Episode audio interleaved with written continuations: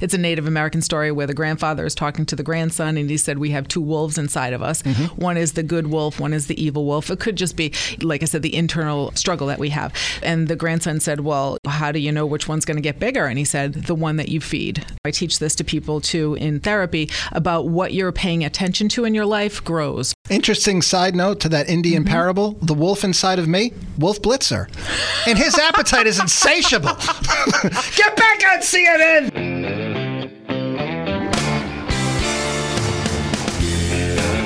Here comes episode 75 of Coping on the Couch with Courtney and Brian. Courtney Kelly, a professional mental health therapist. I, Brian Mulhern, a longtime patient, and I stumbled upon this article. And in some ways, Courtney, it brought me relief and sadness.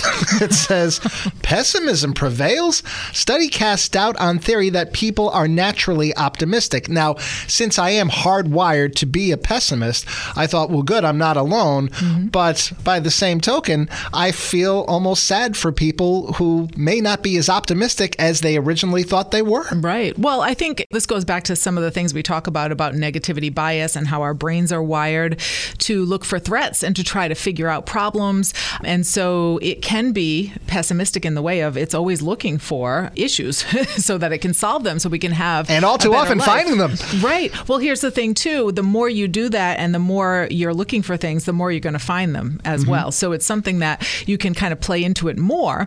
And some people are more predisposed to that anyway from their environment. Genetically, a lot of times they talk about this. And also, if they've had a lot of negative things happen to them, they're a lot more sensitive to something else coming down the road. So they're constantly looking, especially people who have been through trauma.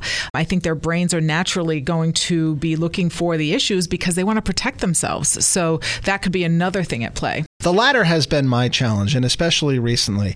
And you and I always discuss how when we were younger, things were a lot more black and white. Mm-hmm. Now we try to find the middle lane, we try to find the gray. When I was younger, it was my take that pessimism is reality and optimism is denial of mm. reality and trying to cover up for it. I did a lot of work to try to overcome that, and I eventually reached a place where I said, look, Life is all about peaks and valleys. Sometimes awesome things are going to happen, but that's not going to last. And then something terrible is going to happen. But you have to tell yourself eventually you will come out of that valley right. and another peak will come. And this is what I told my wife when we first got married because we were having the best year ever. I'll never forget it. It was 2013. Everything was going right. My nephew was born. We got married. The Red Sox won the World Series unexpectedly. I think that might have been the year that we won the CMA for the radio station as best large market station of the year. Mm-hmm. Probably got nominated for the morning show. Everything was coming up roses. But I said to her at the time, but a valley will follow. When it does, don't panic because we will eventually get out of it. Mm-hmm. It was as if I was taunting the universe. And ever since then, and she, a natural optimist, will back me up. Mm-hmm. We have had a stretch of nine years of virtually nothing but terrible things happen to us. Mm. Unexpected deaths, family turmoil, career frustrations, job losses, health issues. I had a stroke, you name it, just one thing after another, after another, after another. And now I find myself starting to come out of the gray a little bit. Mm-hmm. And I'm asking myself, is peaks and valleys, is that a young man's game? And as you get older, does life just get more complicated? And suddenly, all of the great things that used to happen to you to pull yourself out, is that something that's not going to happen as much? Maybe I'm getting discriminated more from a career perspective, maybe in the cancel culture because I'm an old white guy. I'm somebody who's not entitled to a lot of these things. I see relatives getting unhealthy and dying because I'm getting older, and this is just the way it's going to go. These are the things that I'm starting to worry about and I find myself having to catch myself because, as you said, Courtney, these bad things just keep happening over and over and over again. And it's not as if I'm not trying. You know personally, because mm-hmm. we're very close, that from a career perspective, I have made multiple attempts to pull myself out of this. Mm-hmm. And every single one, everyone just keeps blowing up in my face to the point where I'm starting to ask myself, why am I trying? Because mm-hmm. all I'm doing is expending all of this energy only to be frustrated. And then that's making this whole issue worse. It's making me more miserable. Mm-hmm. Well, and that's the thing. I mean, you have been through a tremendous amount, and also the way that you look at things. I think you have said that over your lifetime, you've battled kind of looking at things in certain ways because you've had issues with depression. And so sometimes you would look at things in a more negative way. But let me ask you this when you did have that positive stretch, did you feel more positive? Oh, were yeah. You feeling more optimistic about things? I was euphoric. I mean, when we were getting married and all of those great things were happening, but in the back of my mind, there was that voice that served as the warning, as the harbinger of things to come. That's why I said it to my wife. I said, look, Right. for as great as things are right now, she had just started a new career in nonprofits. She had come out of being a paralegal and she loved what she was doing. Mm-hmm. But even all of that has been fraught with issues Right. over the last several years. So while I will say, yes, I was a much happier person, and there have been times when I was younger when things were black and white, maybe I didn't enjoy the good things enough, mm-hmm. but I had reached a point where I was starting to appreciate those things. And now that I can't get them no matter how hard I try, my psyche is taking a beating. Yeah. Well, it is very difficult. The thing is, sometimes we look at it like, okay, I'll be happy when certain things happen, but when other things happen, I'm going to be sad.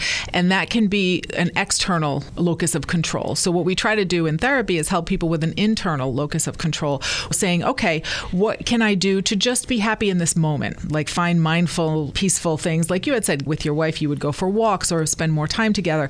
Finding some happiness in the simple things, because if other things aren't going well, but you don't have a lot of control over it, that can be really, really frustrating. And especially someone who is prone to having some low moods or depression, or like you said, pessimism, it can just feed into that. So I think that's where the optimism comes in. For me, trying to help people with that balance. I'm generally more of an optimistic person, I would say, than a pessimistic person, but it's not all about just kind of painting everything rosy, but it's about finding the things in there that you can hold on to that can bring you some joy in the moment. Sometimes we have to really dig, like we really have to dig, but that's part of the important thing about optimism. I try to keep it balanced and be realistic, but it's also about finding the thing, the joy in the simple thing. Like you'll laugh at me, but it's a big deal. I don't care how many years you're on the radio, you can be yanked off at any time. like that's the reality of radio. So to me, I'm like, oh my gosh, I get to talk on a microphone to people and listen to me. To me, that's amazing. And once I start feeling complacent about that, I have to say, wait a minute, this is pretty cool. This is pretty cool. So many people would be like, what are you crazy? This is amazing. I would love to be on the radio. So those kind of things, even though it's an everyday thing, even though it becomes a grind of like, oh, I got to do this and I got to do this. I got to work with Brian. No, just kidding. No, she's not. No, I am honored to work with Brian, and he's a genius, and he teaches me something every day. But again, that's the thing of looking for those things rather than just painting it all negative or just painting it all positive. Really looking for those things to be grateful for, and I think that's when you can kind of shift and help yourself to find more of a balance. Sometimes when people are quote unquote too optimistic, they're not problem solving. They might be saying, "Oh well, there's a thing coming up, but it'll be fine. It'll be fine." And I think in that way that probably annoys you because you're like, "No, there could be lots of problems with an event coming up, maybe public speaking or somebody." And somebody just said, "Oh, it'll be fine. I'll just get up there and everything will be fine." Well, in that way, sometimes pessimism can be very helpful because it makes you prepare. It makes you go, "Oh, well, I could trip, I could fall, I could not know what I'm talking about, so I need to prepare. I need to practice." So in that way, and they call it defensive pessimism, that can be very helpful because it can help you to be more prepared for something rather than just painting it in an optimistic way and not preparing. Some of what you present we have covered in the past, and that would be toxic negativity and mm-hmm. toxic positivity. As with all things, there's a line. Right. I think the thing that bothers me the most, and I have run into this with people, you've got to stop being so negative. Or I hear this one, I can't handle negative people, so you need to knock it off. Mm-hmm. Where it's just essentially somebody saying, don't be you. And Right. look, I struggle with the pessimism sometimes and the negativity, and I try to catch myself, but I'm not always going to. But to get berated for it is not necessarily helping the situation either. Never will I tell somebody, stop being so positive, even though sometimes it does drive me absolutely Right. crazy. Right. And when you speak to the whole thing of I could sit here and say, oh my God, I've been behind a microphone for 30 years, I've done all of these great things. I think part of the problem is a lot of the things that I used to love about what I'm doing aren't here anymore. Mm. And I've always said to myself, when it stops becoming fun, I'm going to stop doing it. And in a lot of ways, Courtney, it's not really all that fun for me anymore. Mm. The problem is, as I've explored other options, I'm discovering there are none. And that's where the hopelessness comes in. Now, I can go take a walk for 10 minutes, and that's fine. That'll make me forget about it for the 10 minutes. Mm-hmm. But the reality is, when you wake up every day and you're heading into a place where you don't want to go, and when you start thinking, I think the only thing that's going to make me happy right now is retirement. And I'm sure a lot of our listeners don't want to hear this from me. Mm-hmm. And that's not to say that I despise what I do. I can still find joy in certain areas of it. But there's a lot of other ancillary stuff that is making it very, very difficult. It also doesn't pay as well as it used to. Mm-hmm. And these are the things that, even though you're digging for optimism, you can't take the realities away. Some of the overwhelming ones that really pound you into the ground. Look, there's nothing I can do that's going to bring my mom back. There's nothing I can do if I'm having financial struggles or if my wife is struggling with a new job or if my kid is having a problem with the pandemic and he's been isolated and he can't seem to get out of his own way. And I think that's the constant that really starts to overwhelm me at mm-hmm. times. And I mentioned when I was going through my depression how a therapist said to me, and it was true you're out in the middle of the ocean and you're struggling to stay above water, you get hit by a wave, you get shoved down, you swim back up, and no sooner do you take that breath that you get hit by another wave. And that's where I am in life right now, but I've never been in it for nine years. And now that I'm approaching the decade mark, mm-hmm. I'm really starting to freak out about it. And especially, too, when I look at people who are older than me. I look at my own dad right now who lost his soulmate and is in so much pain and just spends so much time by himself and has had to give up the house that he loved. And for fun at this point, the way he's digging for optimism just to escape it, he goes and he sits in a McDonald's parking lot every day for three hours a day. And I try to do as much as I can to try to keep him engaged and active, but I see him withdrawing in some ways. He doesn't really want to be friends with anybody at the assisted living facility. If old friends want to do something, that's great. But the problem is, a lot of people tend to forget about the older people in their lives. And I'm guilty of this too. Sometimes I'm so busy, I wish I had time to see my dad, but I don't have any time. Mm-hmm. And I wish I had more time to do a fun thing with my wife, but I don't have any time. Sometimes we can be our own worst enemy when it comes to that, but not always. Right. Well, the thing is, you're bringing up a lot of sad points today, Brian. Thank Sorry. so much. Hey, uh, this is the mind of a pessimist, though, yeah, and it's not as if this isn't something you haven't dealt with many of times. Of course, over. of course. And the thing is, too, I'm sure a lot of people can relate to this because, like you said, as you get older and you want to change careers and there's less opportunity and there's all these things that are reality. But my thing is also, I mean, this could be a time for you to get back into therapy and revisit some of the things and some of these themes because you don't want to get into that place where you have that deep depression. If you're starting to see some of these signs of like kind of that helplessness and being like, where am I going with all of this? And there's so many sad things. Life is painful. There's a lot of pain in life. There's also a lot of joy to try to access. And like you said, it is fleeting, but some of the things that the other things that we go through too, your moods can change.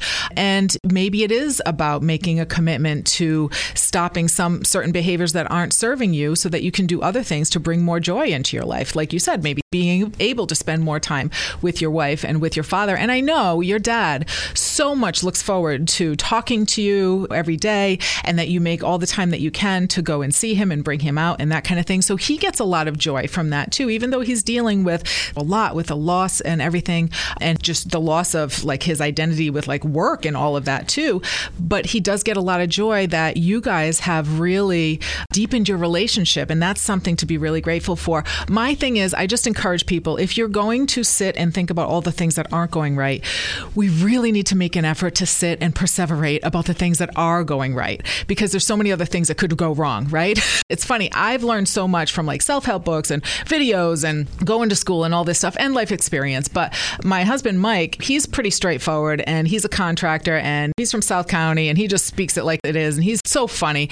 But sometimes the things that comes out of his mouth, I'm just like, wow, you didn't have to go to school to learn all that. But he's really, really smart about all these things in life. And he'll say to me, yeah, we can sit around all day and think of all the things that are going wrong. That's not hard. Like, I mean, there's a million things we could sit here and think of. He goes, the trick is, though, is to think about what is going right and what you're grateful for is basically what he's saying. And so I've always taken that into my mind of him saying, there's certain goals that you want. What are you working harder for? I remember when I said, I'm going to New York. I'm going to be a famous actress. I'm doing this. I'm doing that. And he goes, Well, you've got your goal to go to New York and be an actor on one side, and you've got working as a waitress and paying your bills and all this. Which one's getting more of your attention? And I remember being like, Oh, well, because I was a big talker, but I wasn't a big doer. And so that really helped me me to shift into, okay, well, if I really want something, I'm going to have to make that sacrifice and shift.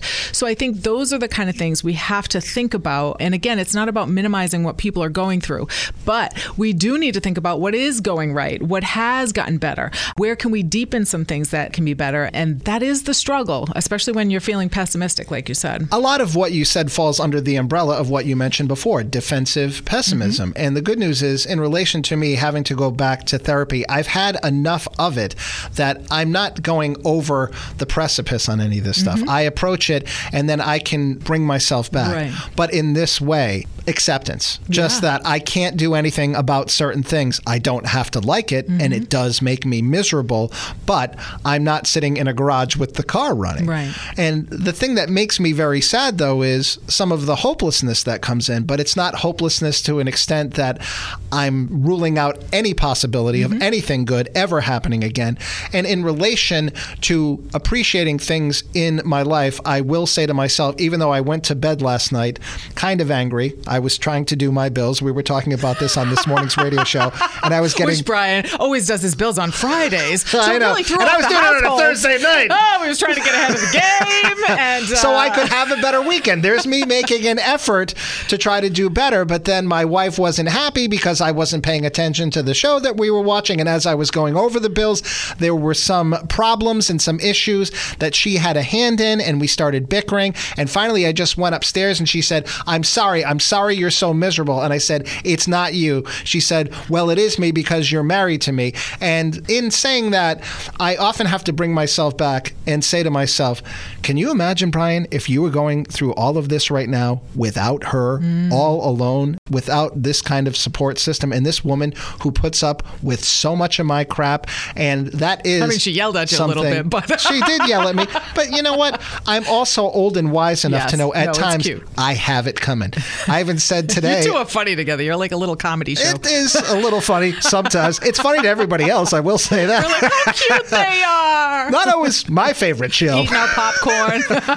What's she going to say to him next? But I even referenced on this morning's radio show that sometimes you yell at me too. And there's constantly people who are criticizing what I'm doing. And while a lot of people get defensive, for the most part, I think you can agree that I can laugh it off, yeah. and nobody can make fun of themselves more than I do. And that that is, in some way, you want to talk oh, about yeah. defensive pessimism. Mm-hmm. That's a defense mechanism. Mm-hmm. And using humor to try to pull myself yeah, out of absolutely. the darkness and the blackness. And many people with a comedic background, that's where a lot of it comes right. from. That's the thing. Sometimes you just need to be heard, validated, get it out, and then you kind of move on to something else to complain about. No, just kidding. I'm getting that comedy. Can yell that again. See, I learned comedy from you. He breaks it down, how to make a joke, all this stuff. Well, it's turning on him now. I'm telling Courtney what consonants to use. yeah, exactly. It's unbelievable. Oh, We're not giving away that secret, by the way. I can run this show pretty soon. and you are very self-aware about things and sometimes it's about just giving you that space to be in right. the place that you're at it is a tough thing sometimes because we're a little different in that way and mm-hmm. so sometimes like we had this a little we had this really funny day i thought it was funny you thought it was horrendous but well it wasn't funny everything shut down we lost the board all the equipment um, in so the radio station yeah but i was like oh my god everything went down i didn't know what to do looking at it now i'm like it was kind of funny because i was like oh i think we're off air so we had to go into another studio and I was very proud of myself because they walked me through, kind of like an engineer, on how to get things started in the other room so that we could broadcast from another studio. So I was like, oh my gosh, I can't believe I'm doing this. Meanwhile, I'm sitting there saying, wow, we're getting zero for ratings right now. you were like not out. And when the next ratings book comes out and we say, hey, the station shut down, they're not going to want to hear it because I've been doing this for 30 years. But I was like, wait a minute, just take the moment in. Like, this will be a funny story. I'm just thinking it's kind of wacky. And I get it. It was serious and I should have not been in that place maybe. No, but, you know, Courtney, the reality, as always, lies somewhere in the middle. Right. Sometimes, to some degree, kind of like I become very self deprecating and get criticized for it, sometimes you just need to laugh it off. Yeah, because, as they say, if you so don't, funny. you're going to cry. And you're like, this isn't funny. And I'm just like, oh my God. That was this is our more, livelihood. This made it even more funny. I was like, oh my gosh. I mean, I just thought I was a brilliant engineer for fixing things. But my point is, sometimes in the midst of things, being in the moment and just going with it. And things in life are wacky sometimes. And if you don't find the humor, and that's the thing you're so brilliant at, finding the humor in all sorts of places. And I think that's what helps kind of relieve some of that pressure that you get from that pessimism that you can also see. Your brain goes so quickly, it can see all different sides of things. And you give relief to people. How many calls do we get about people who are in not a good place, but yet they're like, thank you so much, Brian. You give me such laughs and you relieve me for a little while from the stressors. This is going to be a full circle moment about everything everything that we're talking about. My frustrations with the job. I'm tired of being tired all the time, mm-hmm. and I'm tired of certain roadblocks that I've been running into. But we did a topic on our radio show earlier this week. If you could relive a first in your life that you loved so much, what would you choose? And we only did it for a little while, and we didn't get to one example that I was going to give, but we moved on to something else. And I always try to bring myself back to this.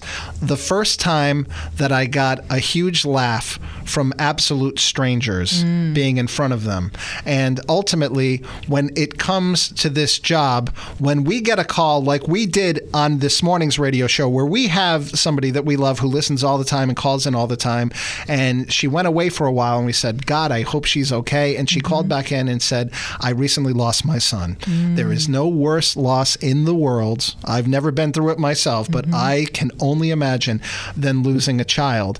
And we've tried to be there for her as much as we can. We talk to her when we're putting her on the radio, and we mm-hmm. talk to her off the radio. This very morning, she called mm-hmm. to tell us after we had a call, thank you for making me laugh. You have no idea how much it means to me and how much it has helped me get through this very difficult time.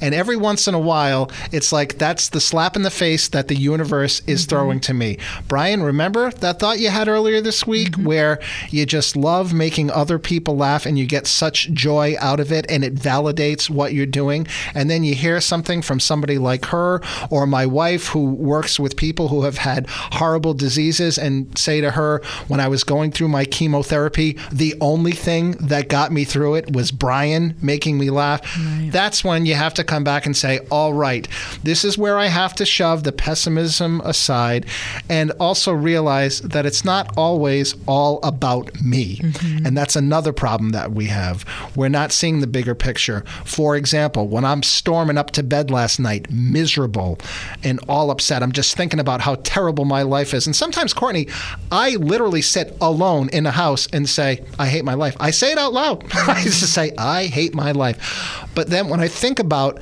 what that does, if my wife hears me say that, or she sees me storming up and immediately thinks, well, you're married to me and you're still miserable, so what does that tell me? My mood isn't just affecting me, it's affecting other people. Much like my performance on the radio isn't all about me and how frustrated I am. I'm making somebody else's day, and it's easy to forget about that yeah. sometimes because there are also internet trolls who will tell me otherwise. you suck!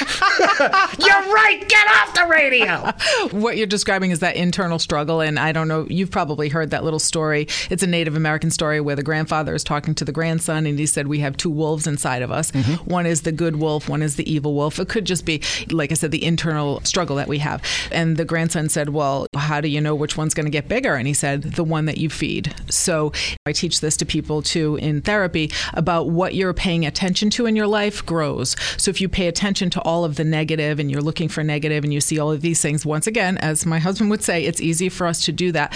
And our brains, to a certain degree, are wired to do that, to look for the problems and the threats. So if we do that all the time, then yes, that's going to grow. We're going to feed that. We're going to feed that pessimism. But if we look and say, okay, well, things are a challenge right now, it's not about denying that or minimizing that, but it's saying, okay, but where are the things? Like you said, you have Carla there, beautiful, beautiful woman, amazing woman. You have her in your life.